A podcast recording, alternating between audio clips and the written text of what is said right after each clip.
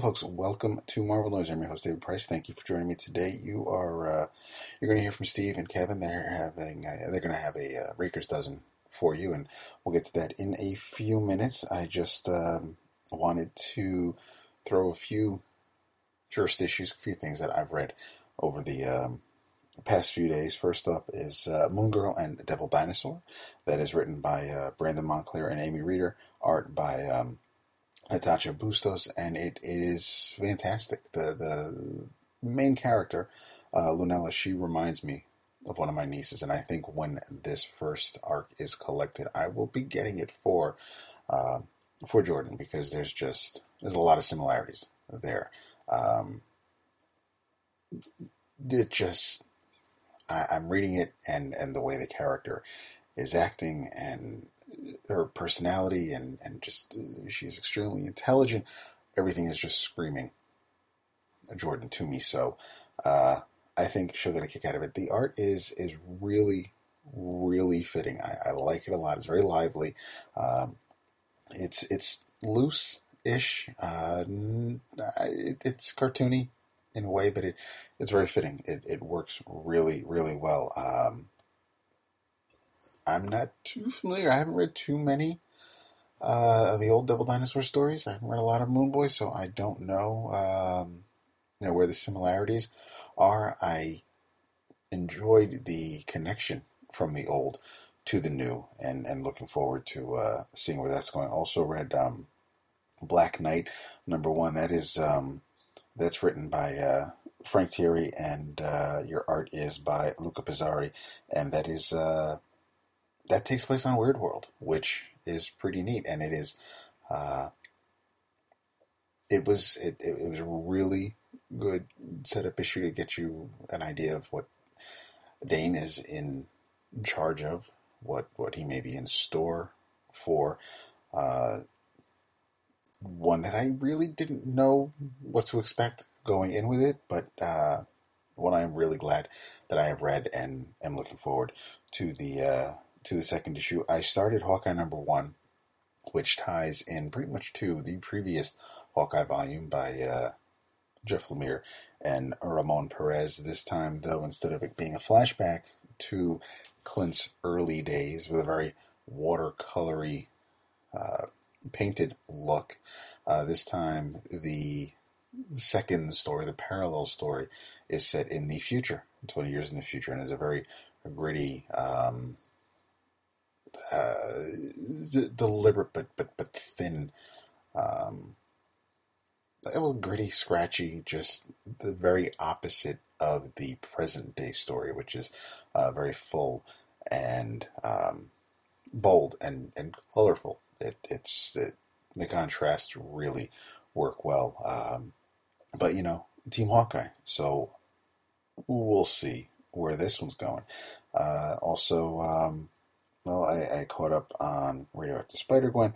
I have to finish Hail Hydra. I have to um, I have an issue or two of Captain America Sam Wilson to read, as well as the new um, Astonishing Ant Man. So there are a few um, a few things that I still need to get to. Um, but there were, uh, I think I mentioned the Illuminati last time. I think I, you know, I mentioned it on 11 o'clock comics, and uh, Jason did as well. But um, I'm just not a big fan of the hood, so we'll see where um, where that's going. I'll um, it, it, the other characters are kind of what I'm interested in, so we'll see if I stick around with it. And and I am a fan of Shawn Crystal, so I want to um, I'm enjoying the art there, just like I'm enjoying the art in the uh, the the Howling Commandos of um, the Howling Commandos Shield,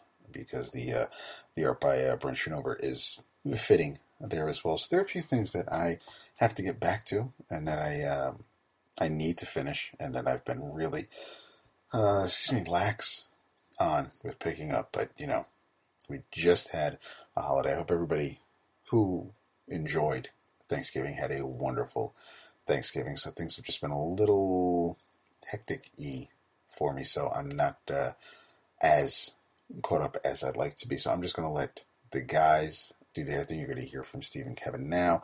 And uh, that's pretty much it. So um, enjoy what they have to say. Take care, everybody. Bye bye.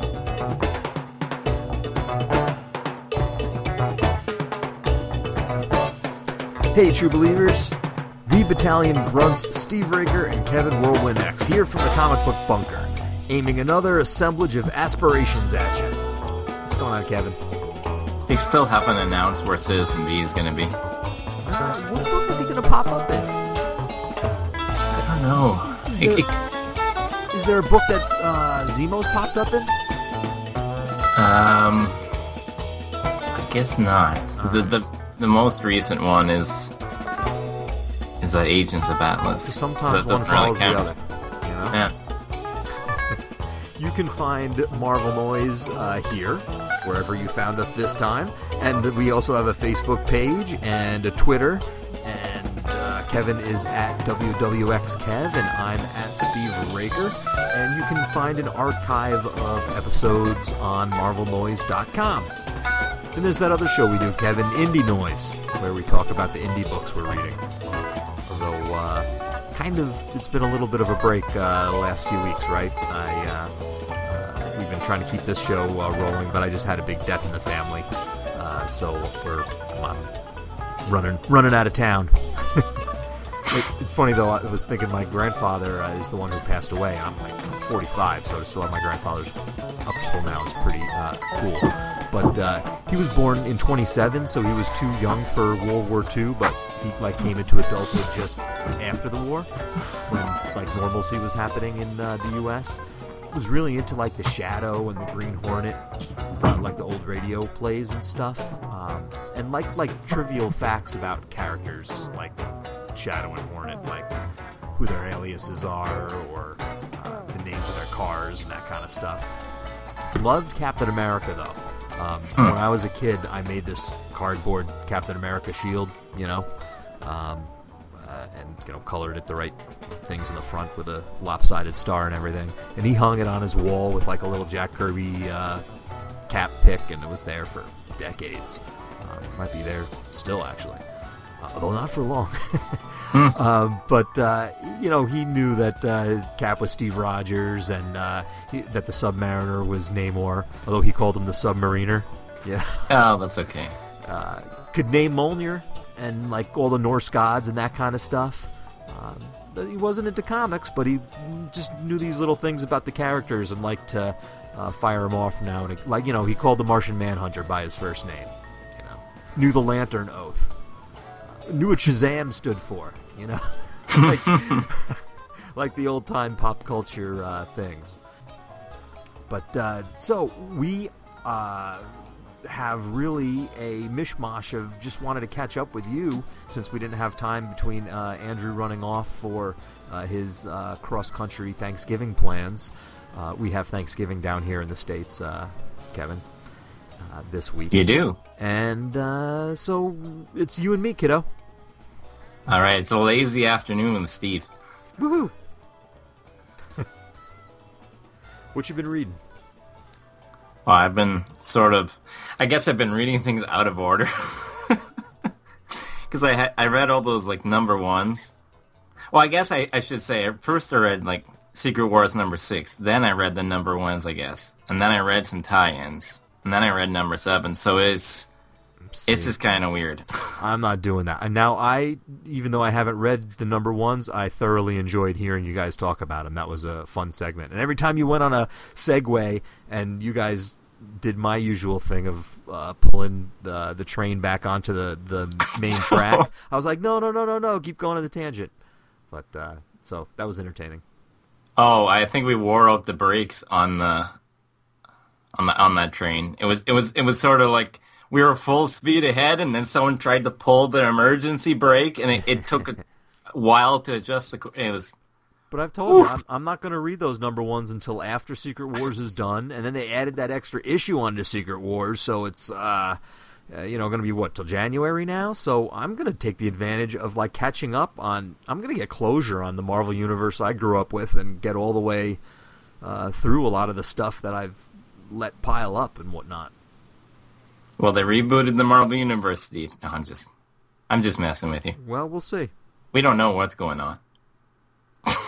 yeah, well, I I want to I want to know everything that I'm supposed to know going into it. There was another number one that came out, the Agents of Atlas number one, which I didn't read for that number one's episode because it was a Secret Wars tie-in. So. Right.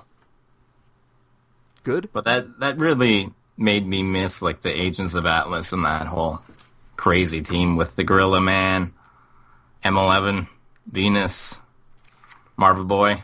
N- not the Marvel Boy everyone thinks about, but the other Marvel Boy. Comic book confession. Have not read that series, even though I love Gabe Hardman's artwork and, and him as a person as well. Um, have not read that series. That's weird. I thought that like you usually say, "Oh, I haven't read Born Again," which is a crime, but you know, it was from the '80s, so we all go, "Oh, okay." Yeah. But something like Agents of Atlas, like you think that would be a would have been a thing you would have caught at some point. Yep, I mean I've read a couple little uh, one-shotty things or versus the Avengers and X-Men and that kind of thing. You know, I know who they are. I know what the deal is, um, but I haven't read the series, and uh, I will one of these days. I promise to share my thoughts as well. I'm sure I'll be tickled. But I guess uh, after you see some of these things come back, and then you're just like, like th- there's titles you miss, but you're like, oh, that was okay, that was a run, or they'll be back, or whatever. But I don't know. Sometimes you have titles that are just hard letting go. And I think it was it was. I guess worse with Agents of Atlas because you're like, oh, that was a six issue mini, and then they like announced an ongoing series, and you're like, okay, well that's not gonna sell, but I'll be there. And then they just kept on doing more and more stuff that didn't sell. so, so it's just weird. It's like, yeah, I got to see more of those characters, but I think something like maybe Priest Black Panther would be probably the height of I can't believe that's not around type of thing for me. I, I, I think it took many, many years for me to going, man, I can't believe that series still isn't around. Like I still, I still think of that series. I think New Warriors is sort of like one of those books for me too, because people try to create it. It still exists. But I always think they they always do it with like new characters. They're like, oh, we want to recapture, and no one can recapture that. So I'm like, why don't we just take the like the New Warriors, the original lineup, and just do what they're doing now? I guess they wouldn't be the New Warriors; they'd only be the Warriors. or, I don't. I don't know. But I'm thinking instead of recapturing that, I don't know. Maybe you, you could just use the original lineup in a in a different team or something like that. I don't know. Spider-Man 2099 is almost like that too. It's like you just can't go back to that. But yeah, happy to see the the Agents of Atlas. And there's one page in here that I was just like, wow, for our original art page, I'm like, I would like to own that page. It's a Baron Zemo page, of course. Yeah. But yeah, it's very fun. I don't, I don't know if other people would get as much out of it. Like, it's a good action story and everything, but I think if you have some attachment to the characters, you're going to be like, yeah, the that's why you're really buying the book. I also, uh, for tie-ins, I've been trying to close out some of those Secret Wars tie-in series, and uh, I've been keeping a master list, a little scorecard of thumbs up, thumbs down. You know, Mm. I, I we went over all of the first issues of them, and uh, all the concepts seemed cool, but it was interesting to see which ones would pay off and, and which ones haven't. And I'll uh, I'll, I'm, I'll keep that tally and and uh, let you know when when I'm done along with it. But uh, you were saying you were going to read We- Weird World. Did you finish that up? I did. I, I wanted to. I don't know how much we were going to spoil about some of those things, but some of the endings weren't exactly what I was expecting. But I was fine with it. But I don't know. It just things get. I don't want to say weird because it's weird world, but I don't know. I, I guess I didn't like some of them ended and obviously led into the Secret Wars book, but other ones ended rather differently. Well, the weird thing about Weird World, we know that Weird World was going to be this love letter to the '70s. Um, you know, books that weren't superhero books, right? Yeah. The the sword and sorcery and the fantasy type books. Um, so we've got Arkon, right? We've got Man Thing. We've got uh, characters from Crystar, the Crystal Warrior, which really was uh, quite entertaining to me, especially when we finally get to see Crystar uh, rendered by Del Mundo. Really cool. Um, but you know, it's just a matter of put. You know, the, the other character was Skull the Slayer that we got right, and Yeah. he, he was a character I never really read much of. But his deal was he had this scorpion belt, and he put on the belt, and uh, but originally he and a couple of his companions were in a plane, and they went to the Bermuda Triangle, and they go to this other dimension that's a lot like Weird World. Okay, and that's where he gets the belt, I think. And Huh. Ben Grimm actually is the one who saves them the thing, and uh, brings them back from the other dimension, and you know then he had the belt and he went on his adventures and whatnot. But that's there's a scene at the very end of Weird World when the universe, I guess, is being reconstituted. Um, that has a plane landing in a weird world, uh, but none of the char- none of the three people in the plane seemed to like. I was thinking, oh, this is Skull the Slayer having his origin over again. This Yeah. is going to be like a circular thing. But the three people on the plane, none of them would, are candidates to, you know, to to be uh, him. So uh, it was just strange. It was really it like touched on wanted to touch on the vibes, but it wasn't particularly solid on making the connections, which is fine. It was a fantasy. It was a fever dream. Yeah, I thought it was a really good book. But probably because, you know, Aaron brought the craziness and then the art by Del Mundo was pretty phenomenal. So Absolutely. and then it seems like they have two books spitting out of this because we're getting Weird, Weird World and it I haven't read Black Knight, but it seems like Black Knight's like sort of in a in a weird world himself. Yeah. Well, I'm sure it'll be entertaining. It's obviously uh, inspired folks to want to carry the torch. So Yeah, the other one I really enjoyed was Thor's, but I guess I should have read that the fourth issue before I read the seventh issue of Secret Wars. Hmm. they sort of like repurposed some dialogue and scenes in that one too. So yeah, but it um, there's a part of the, the pacing of Secret Wars between issues where whether you like the technique or not, um, since it's an event book and there's things happening in other books, it might fool you, but Hickman is pacing it such that stuff happens in between issues. yeah, Okay, whether it's the rise of the prophet and g- him generating his rebellious army and marching on Doomguard, uh, or what have you.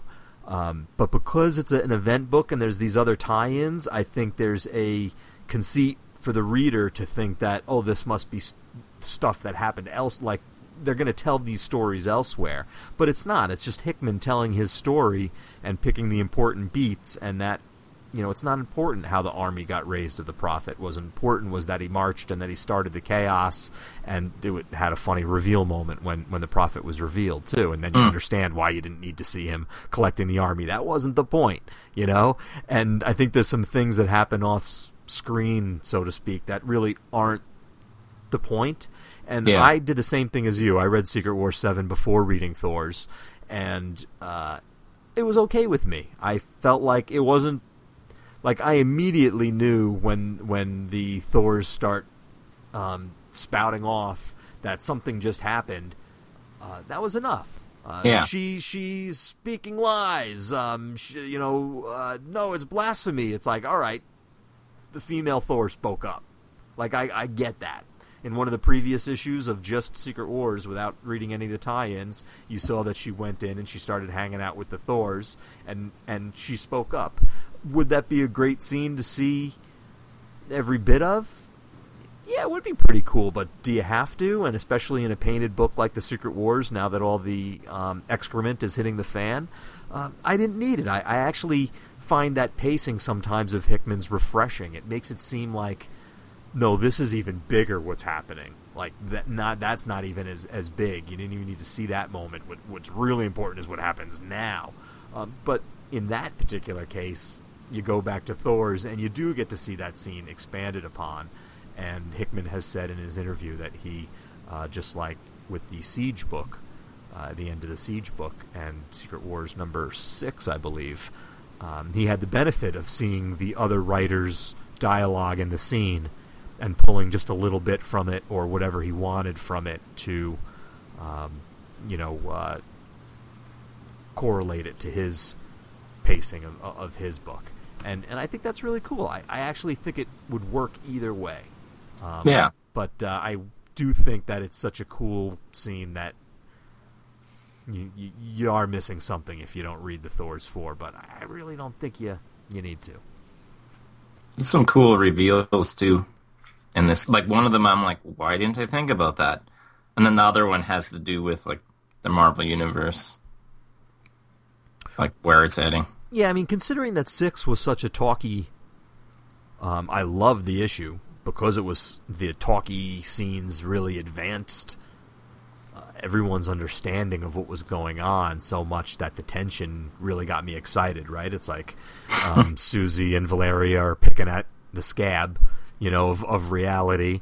And you get uh, the you know the two reeds working together in their dialogue. You get Spider Man um, and uh, and Spider Man uh, finding um, uh, you know the Molecule Man and getting the explanation of what's going on, and then you get the Black Panther. Yes.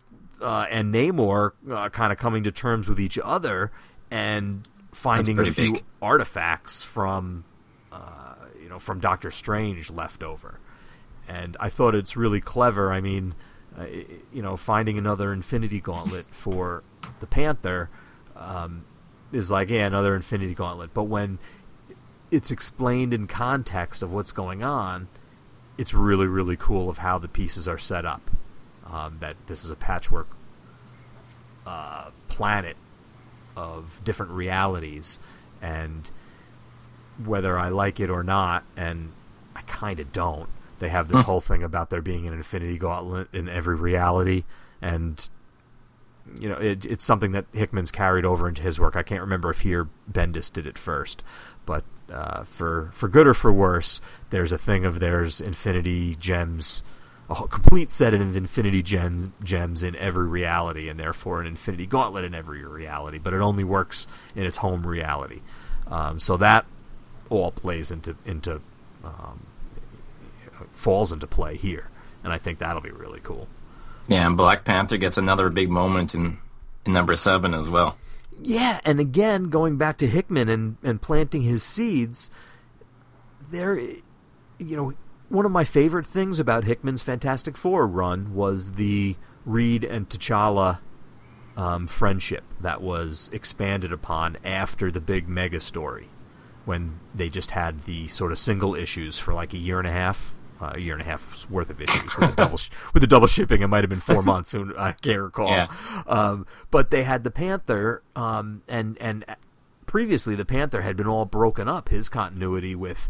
Um, or at least his status in the in Marvel's continuity, because um, Sh- uh, Shuri, w- the female Panther, was the leader of Wakanda, and he wasn't.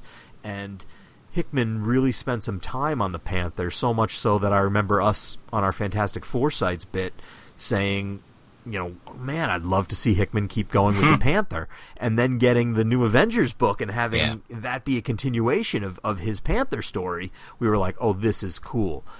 But he really went through all these paces to make him the Lord of the Dead and the King of the Dead in the Necropolis, and it makes perfect sense with the history of the Panthers and the history of the kings and having all the knowledge of the previous kings and for all those kings must exist somewhere and there must be a panther tie to that and that was all just well and good in its own little capsule. But now it's been expanded and th- it was the point all along hickman was saying that like he had this secret wars 7 story beat in mind when he was way back fooling around with the panther It's crazy. it's awesome it's like, oh, that's just a one-off story. No, no, it wasn't. Oh, so cool and such a uh, and such a satisfying. It was like one of those big grin at Marvel and Marvel's history and the characters and everything type of moment, and it's so fun when someone can pluck the strings in that kind of a way, and and uh, Hickman really did it there. Yeah, it, it seems like Seven is just one whole like you're just seeing all the pieces coming together and all the the battles starting to be waged and everything like that.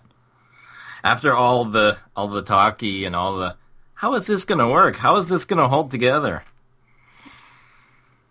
Well, now we get the finale, but I can't believe it's still two more issues. Yeah, They better come soon, Kevin. I think so. Think they'll both come in December, or we're really gonna have to wait until January? Ooh. Yeah, I'm gonna I'm gonna say January.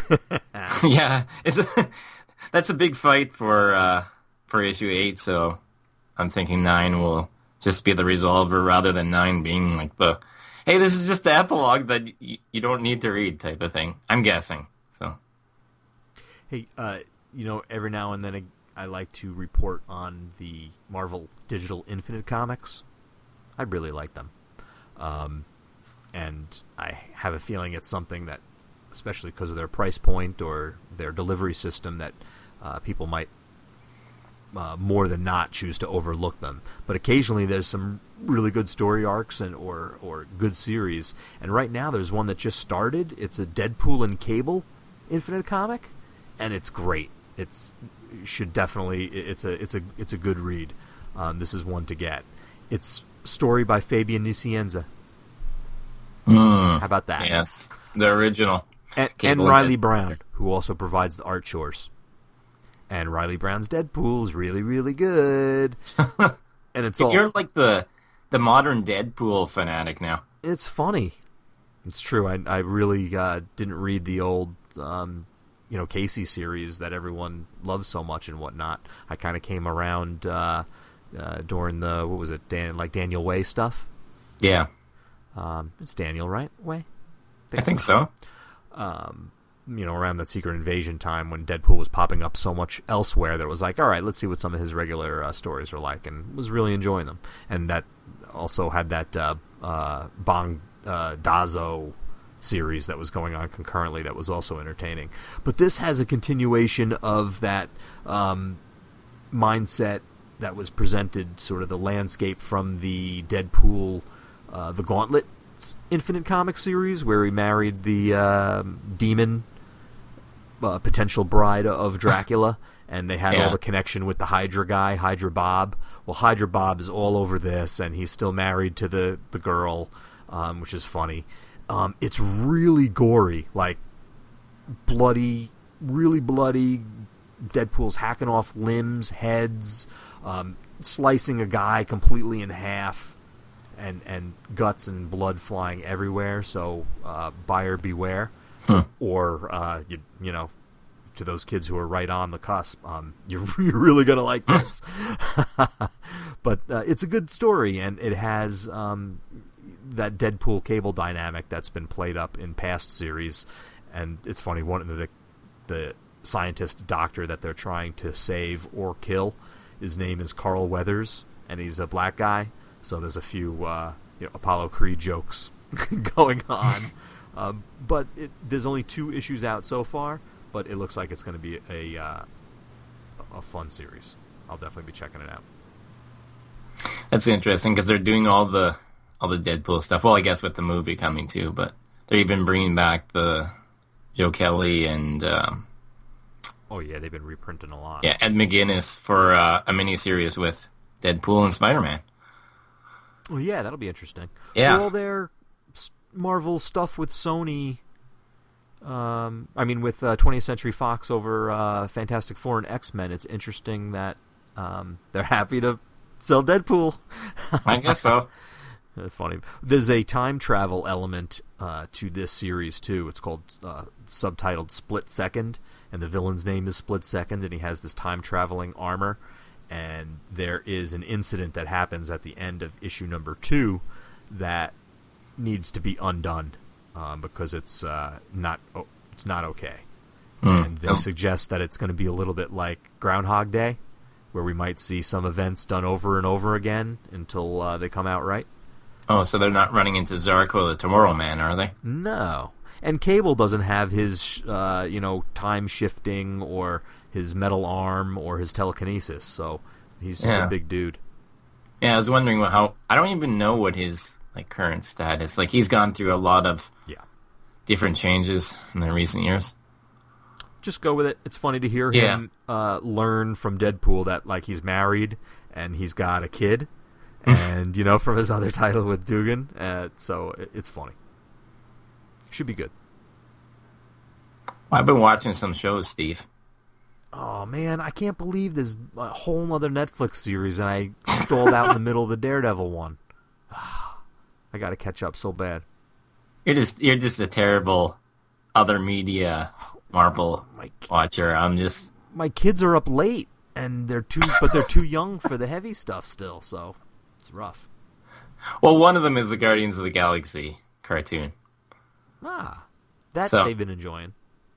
Yeah, I, I- I've been s- still sort of watching it, but it's not great. But you know, sometimes it'll surprise me. I, I, it was, I think it was falling a little into that. Well, it's the cartoon, and we don't want to, you know, spoil too much for the movie.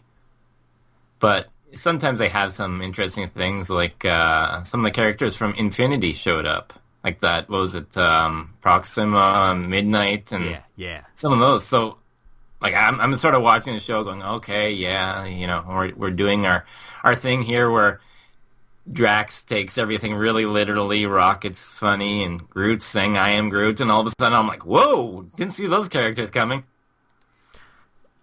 I mean, a lot of parents have exposed younger kids to the movie, uh, for you know, correctly or incorrectly. But kind of, if you're younger than ten, it's really not a movie made for you. The Guardians movie, yet all kids have experienced the wave of um, you know promotional advertising for these characters and know who these characters are, and you know really like Ro- Rocket and Groot and stuff. So uh, to have the cartoon version and to be able to uh, throw in all other Marvel Cosmic stuff, I love it. It's a it's a it's a no brainer for me. I read the companion comic, the first issue of it actually that they're doing with the Marvel Universe. You know, they do the comics of the cartoons, and they the first issue at least actually does stills from the uh, cartoon and just adapts uh, the first story. But the second half of the issue has um, uh, I don't know, must be one, two, three, about twelve pages of a Lego mini comic featuring Lego uh, Guardians of the Galaxies. That's, that's to be pretty funny. yeah. So I, I remember thinking a story. I think it was something like the Lego Bible, or it was or the Lego Shakespeare. It's just like everything adapted into Lego. Hmm. Another series that I've been watching. I'm three episodes into the Jessica Jones right now, And and so I, I'm I'm really liking it now. Like I, I find sometimes with with shows, especially with ma- mature shows, they they sort of like throw everything into the first episode, maybe just just to establish tone or to show you like we gotta, you know, like they might not like do like I don't know like violence, swearing, and nudity and everything like in every episode, but you can be guaranteed like all those things will be in one episode early on, so they like so you know what you're in for type of thing, and then. set the tone. Yeah, they're they just like sort of overboard in finding their voice in the first episode, and then it's like, yeah, okay, some of the episodes they just sort of lay off and then go off in their own directions, and then you know come back to that stuff lay, later on. Hmm. But yeah, it's like the intro is is probably like um like the title sequence is, is sort of like a Dave Mack painting painting Ah, and there's some very Jessica scenes. Like I'm like that must be from the comic. I actually went back to read the first issue because I like there's some things that are. I would say it's some of the some scenes, especially from the first episode, are really drawn from the comic. Like I don't know if you could look at Daredevil and pull like exact stuff, but I find with the Jessica Jones, like you, there's definitely something that's that's pretty exact. Like maybe not like lines and lines of dialogue, but there's some scenes like that. well, does so it that's why I went like back for the for the first issue, and I wanted to see, and I'm like, wow, I had like forgotten a lot. Well, they just had the first issue uh, a reprint for like a dollar or something too, right? Out, like the one of those Marvel must-read kind of things to promote the series. Yeah, it's been reprinted. I think a lot of times since it's. And I guess it's it's kind of a landmark issue at this point. I know the whole concept of the uh, series in general mimics uh, Chinatown, but doesn't the actual first issue open with the beginning of Chinatown? The movie, uh, there's an old movie Jack Nicholson, Chinatown, where he's a uh, cop who uh, has left the force over a um, tough incident, and he's now a washed-up private eye, and he gets pulled back into the old world, um, which is what you know Jessica Jones is, right? But a superhero version of Chinatown. And if I remember correctly, the beginning is the beginning of Chinatown. Uh, so it's funny if a TV show mimics a car- a comic book that was mimicking a movie. that was probably a book. There's a lot of mimicking going back and forth. I, I know sometimes you're like, ah, like that comic's mimic, mimicking the the movie stuff or whatever. Or I think Andrew was saying something about Mockingbird, and I'm like, but that's not the exact same costume. But you can sort of see how some elements are coming back and forth. Hmm. Uh, it, it was it was just interesting. Like it's it's weird though reading the first issue again because I I remember like I didn't start with the first issue. I think I started with the second one, and I was like able to buy a back issue for the first issue, and then I continued on. I don't think I was reading a lot of Marvel at the time either.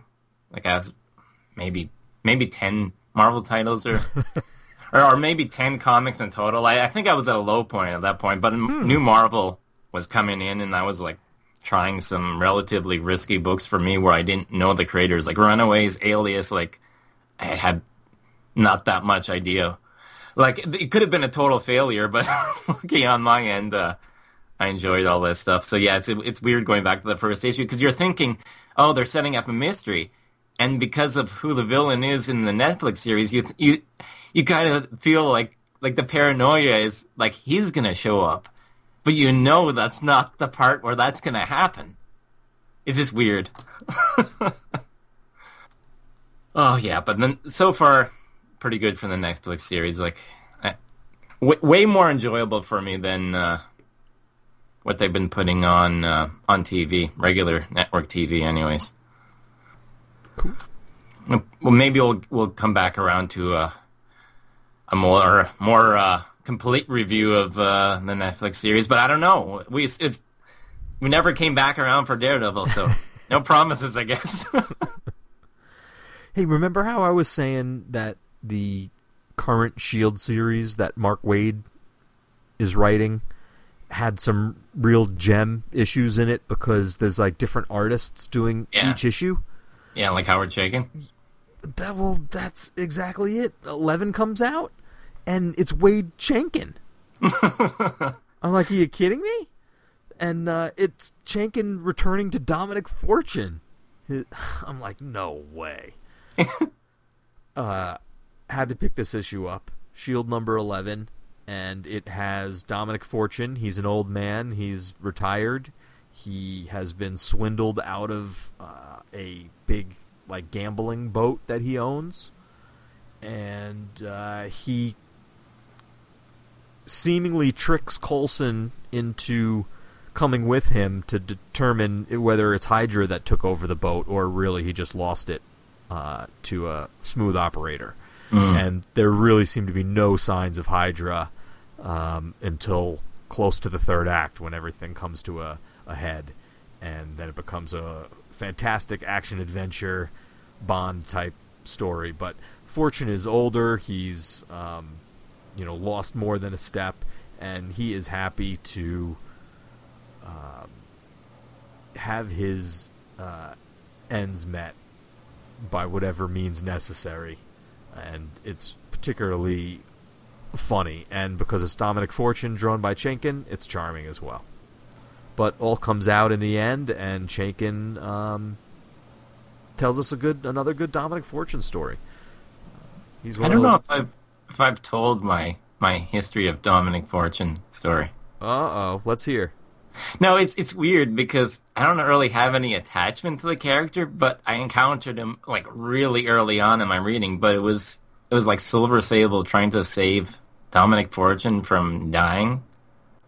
So it's like my intro was like like Web of Spider-Man. It's like he's like a really old man on the cover, and he's supposed to be like dead. So it was I don't know. It's just it's just strange. I'm like, okay, like obviously Silver Sable like intro early on, and I'm into the character and I read the book. But Dominic Fortune, I don't know, it's just like, oh, here's this character I don't know that's dying, and then I never really see him again. And Yeah, I mean, he was even in the black just- and white Marvel mags of the '70s. Uh, Yeah. he's he's an old character. He's like the Paladin, but pepped up on goofballs. He's like um, uh, Bruce Campbell playing Paladin, but it and it comes out Dominic Fortune. Uh, another one I wanted to ask you about, or tell you about for that matter, is I finally came across one of those Eaglemoss uh, companion magazines to their chess collection pieces. Ah, yeah. For years, we've seen those, you know, uh, Eaglemoss figurines, and they come with this nice, snazzy looking companion mag. I, I finally was able to flip one open, and uh, it happened to be the Scarlet Witch one uh, that, that uh, came out recently uh oh, and really, really good. The the, way that everything is um, uh, typeset and and with old and new images all throughout, just give you a really colorful, not overly distracting uh, history of the character. Some important issues you should read um, and synopsises from it. Uh, of Milo Manara uh, centerfold pinup, really cool. Uh, I don't know if these are really the only ways that they'll ever uh, publish this material, but it's for those who are collecting them. Um, I get it. yeah. I've I've seen some of the those magazines for uh, the Eaglemoss. Like they're well put together and everything. I just go uh oh because I'm like, you know how the Scarlet Witch continuity is currently. oh yeah, so I just wonder what they would say. It's it like reminds me of like Marvel's website. yeah. It was like for Peter Parker, they would say he's separated or he's divorced or like it seemed like they were editing like his profile on the, on the fly. yeah, they give you the whole House of M, the No More Mutants, the uh, whole Children's Crusade thing with Doom, and then coming back to the Uncanny Avengers and all that. Runs the Yeah. gambit. I've been catching up on some reading on Marvel Unlimited as well. Some of the things that you've covered on past episodes, Like what? like Omega Hulk. I think that was decent. I'm like, they like the splash pages though. it's funny, like I think I'm more accepting of like splash pages in a Hulk book than I am in, say, Legendary Star Lord, Sure. Which seems sometimes just an an excuse to like, I don't know, like not not provide a whole lot of content. Like, I kind of feel like part of because Black Vortex was also the other thing I was finishing out, and I don't know, that just wasn't for me. like there was some cool concepts, like they had that whole when the whole planet was covered in that like amber type of type of thing, and then what was it? The brood were like eating into the until they got to the people. Yes. And I'm like, oh yeah, that provides some drama, but some of the other stuff, I was just like, this is not doing it for me. it seemed um, pretty contrived and thrown together, but it, you know, had it it had its its moments of character interaction that were worth it. Yeah, and it seemed like really long, like 12 parts or, or whatever, and the whole thing is like 12 issues of, of Keep Away, and I'm just like, ah. It's true. I, I guess I, the closest thing I, I think about is like Avengers Defenders War, but that was like finding the pieces. I guess I like the finding the pieces and bringing the team together. Like those cliches better than hey, let's keep away for twelve issues. And I'm like, Yeah. would someone just destroy this thing now or do something? No, they clearly wanted to use that as the vehicle for you know. You sit down. How do we structure this event? All right, we're going to follow this piece through every issue, and and that's what they did. But yeah, it, the Omega Hulk. It was. I guess I was kind of surprised by how that went down at the end. But you know, satisfying. I guess it. I guess it depends what kind of where you grew up with the Hulk and where you want things to eventually go. It kind of reminds me of some of the endings in the Secret Wars, the tie-ins. It's like, well, you can use like that your title's ending for Secret Wars different ways to get away with different stuff. yep. I was checking out uh, in my going back and trying to catch up on things that are, especially things that are like little self-contained series or arcs. I had read the first issue of one of those Disney Kingdom spin-off books that Marvel was doing, um, The Seekers of the Weird. I feel like we should have Andrew here for when we talk Disney. I know. It's like we're uh, cheating on him. Yeah. but the Seekers of the Weird thing, it's from created from ideas from one of the classic old Walt Disney Imagineers, uh, Rolly Crump, and from a bunch of his ideas that were yes. never manifested in in the wonderful uh, uh, exhibit that the Museum of the Weird was supposed to actually be in Disneyland. Yeah, that's an that's an interesting historical thing. I've listened to some podcasts on that. So here we have the Marvel version of it. Instead, we're going to get a comic book, and it's written by Brandon Seifert with art by uh, Karl Moline and also Filipe Andrade, who we've seen on various projects at Marvel. And um, they craft a pretty cool premise of kids uh, whose parents they learn that their parents are wardens of this uh, you know museum of the weird and the parents get kidnapped and the kids have to um, you know find out learn about this uh, secret of theirs and uncover just enough to manipulate the variables at play to be able to try to make a move at rescuing their parents and there's some real serious stuff here. I mean, there's you know there's flying books and there's uh, mushroom people and there's all kinds of crazy stuff that are all uh, Crump's work. But um, you know they have an uncle and he gets um, bilaterally uh, amputated uh, in the thighs, and it's like what? it's like magic that makes the stump and, and and cauterizes the wounds. So it's just like this green glow, like where his stumps would be and uh, yeah, I mean, there's some real weird stakes at play, and there's a uh, like the return of uh, the uh, embodiment of death that's been captured for decades since the and centuries since the Black Plague was the last time uh, he came out, and they're trying to prevent that from happening, and mummies and amulets and ghosts and really entertaining. Four issues and covers by Mike Del Mundo as well. Ooh. Yeah, that's what he was doing before uh, Elektra, which was before Weirdworld. Yeah. Then that was so pleasing that I checked out one of the more recent ones. And no, I don't mean Figment. I'm not going to read those ones. but I read the five issue Big Thunder Mountain Railroad. Because, ah, who doesn't like a good Western? Sounds like an animated feature. it is a uh, like a roller coaster type ride, if I'm not mistaken. And this is um, written by Dennis Hopeless, and it has art by um, I think it's it. Tigh Walker is the artist's name, and he has a real thick brush line that uh, really makes his characters uh, bold. And uh, for a western, it works real good. He's great with the clothes of the time and the trains and the mines. And it's a story of a girl who uh, is like a uh, real firecracker, uh, good horseback rider, a young woman, uh, heroine of the story. And she's going to visit her daddy's mining town uh, in the Wild Wild West, right? And he runs a mine, and he, the dad, has a um, like a Grima Wormtongue type second in command who's uh, kind of tainting his orders and carrying them out more brutally than he intends, and influencing um, the father to be making decisions that he's not really making well educated that benefit the second in command guy, and he's putting all his miners at risk, and they're digging deeper into the mine than they should be, and uh, there's something funny about the mountain and the mine. There's something supernatural. And, Can you uh, make any more Lord of the Rings references? right?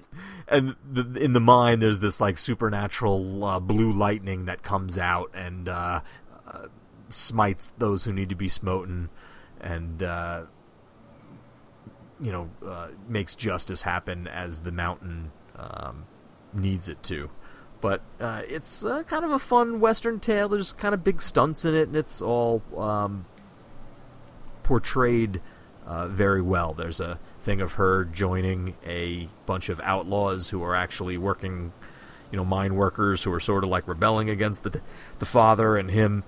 Um, first her, but then him learning that what they're doing is wrong, and and uh, it, it's just a nice little moral western story with just a touch of the supernatural that uh, the story didn't really even need, but it's Hmm. there. It's there.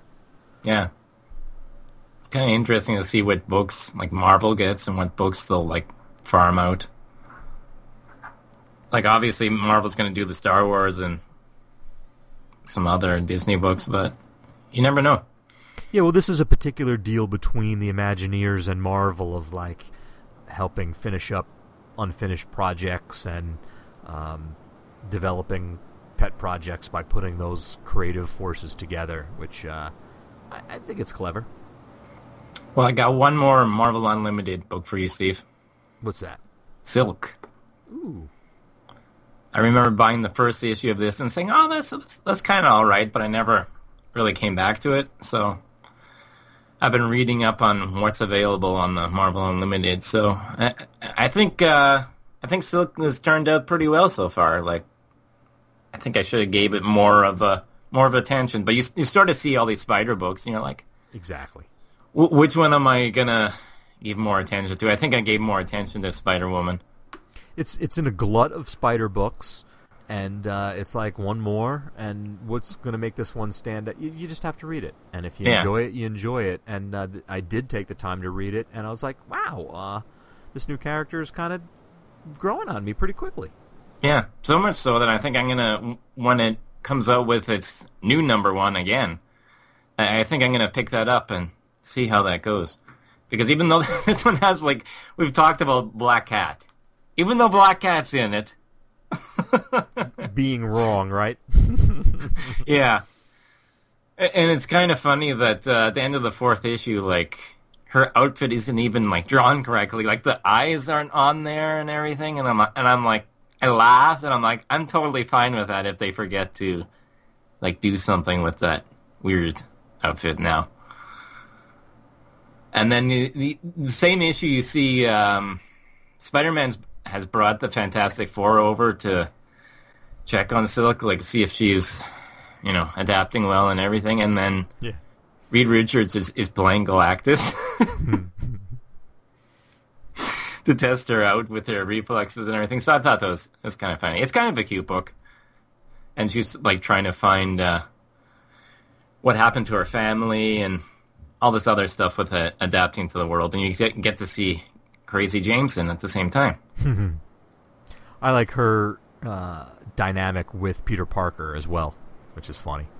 Yeah, it's kind of not like I think in the in the um, Amazing book it was kind of more over the top, and this is more subdued. Yes. But uh, yeah, probably better in the long term. When done correctly, it's uh, at least this past series of cons that I went to. It's a uh, really uh, great new cosplayer costume. Yeah, and it's introducing me to some different artists too. Like it's not the, I guess not their. I no no one I'm familiar with, anyways. Like the first three issues had, uh, jeez, I'm blanking. Was it Stacey Lee? Mm-hmm. and then the fourth issue had someone else I wasn't familiar with, and they they sort of like drew the thing where like he was all like loose. They didn't they didn't bother to like do all the rocks and everything. And I'm like, well, that's an interesting take.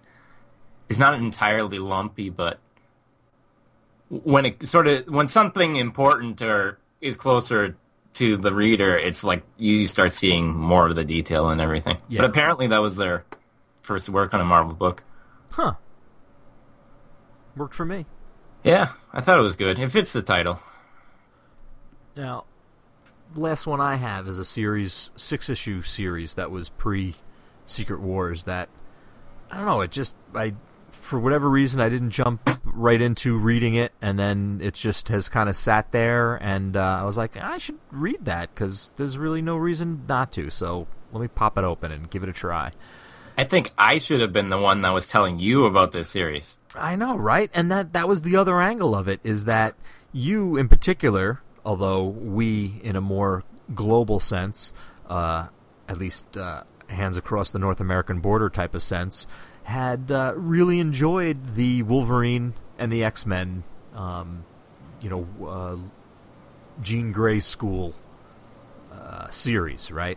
Even Yeah. even when it changed hands and and uh, evolved into something kind of different than it was for the first twenty issues or so. No, this is almost a return, but it's not. Like it, it's it's really funny. They had a second volume of the Wolverine and the X Men, but then Wolverine went and died. so even with Secret Wars coming, which was seemed like an odd thing to start since Secret Yeah. Wars was coming, but no, it would made sense because they basically gave us a six issue limited series. It must have been intended to always be that. It I was the way that it yeah. ends. It totally the story is told and it wraps up, and Peter's got to get back to his life.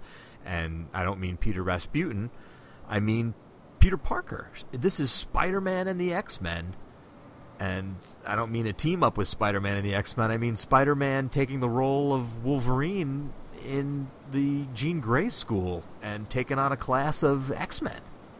And Storm's always on his case.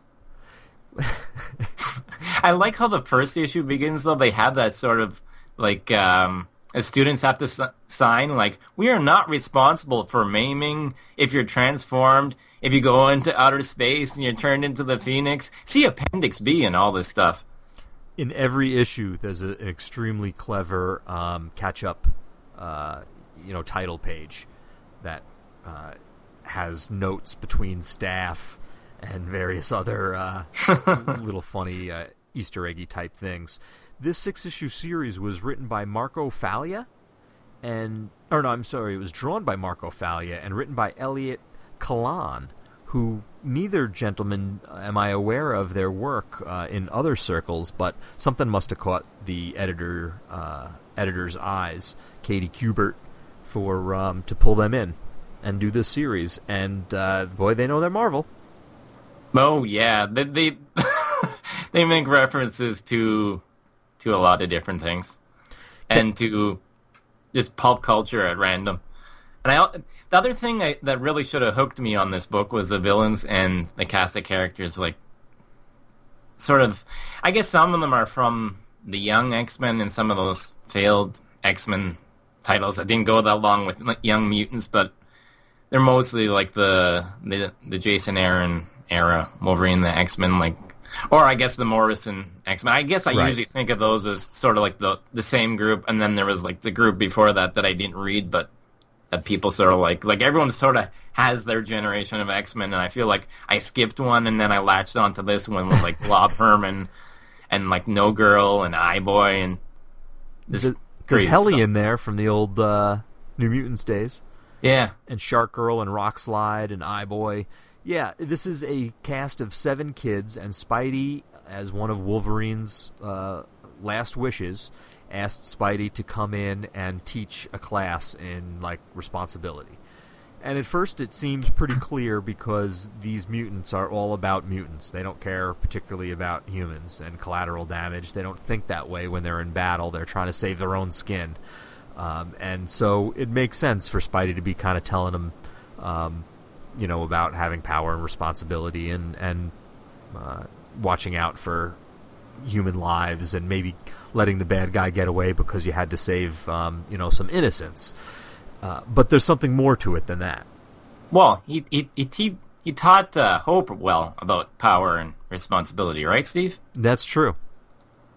And Wolverine knows that there is a traitor, a mole, amongst these seven students. These seven students that he's put together in a um, a special class, like they're like the Breakfast Club, um, grouped together. And one of these seven is a spy for an enemy. Which enemy? Don't know. Um, so it's Spider Man's job as an outsider with no emotional attachment um, to the school or to any of the individuals um, to be teaching this class as a front for figuring out which one is, is the bad guy. Mr. Spider Man. Yeah. Professor S, as, as they say at the end, which is awesome. Yes. but what's funny is he brings his Spider-Man though. It it, it isn't all taking place in the school. Um, Spider-Man uh, gets kidnapped a lot and uh, gets attacked a lot, and off they go. And it is it's a pretty funny um, pairing of Spider-Man with these kids because they're slowly coming around to his way of thinking, but he's also slowly coming around to realize a little bit what it's like to be a mutant and just be attacked like every issue. you know, just standing around and attacked. Um, and so things play out interestingly. There are uh, symbiotes. There are there's Mister Sinister. There's three Sinister Six jokes in different issues, completely different, independent of one another. In six issues, there's there's three Sinister Six jokes. One of them being related to Mister Sinister. Uh, but I, I found it to be a really good little series. You didn't me- mention the best ones though. That's your job. Stegron and the Dinosaur Man and Sauron. Oh my gosh, they are too funny. I don't know. I guess I have a soft spot for some crazy guys. And then I was kind of wondering, have they teamed up before? Because it seems pretty obvious. I mean, think of all those old Lizard and Stegron uh, Yeah. face-offs, but no, Sauron is uh, usually sticks to his X books. Yeah, I, yeah. I guess it's sort of grouping up like a Spider-Man villain with an X-Men villain too.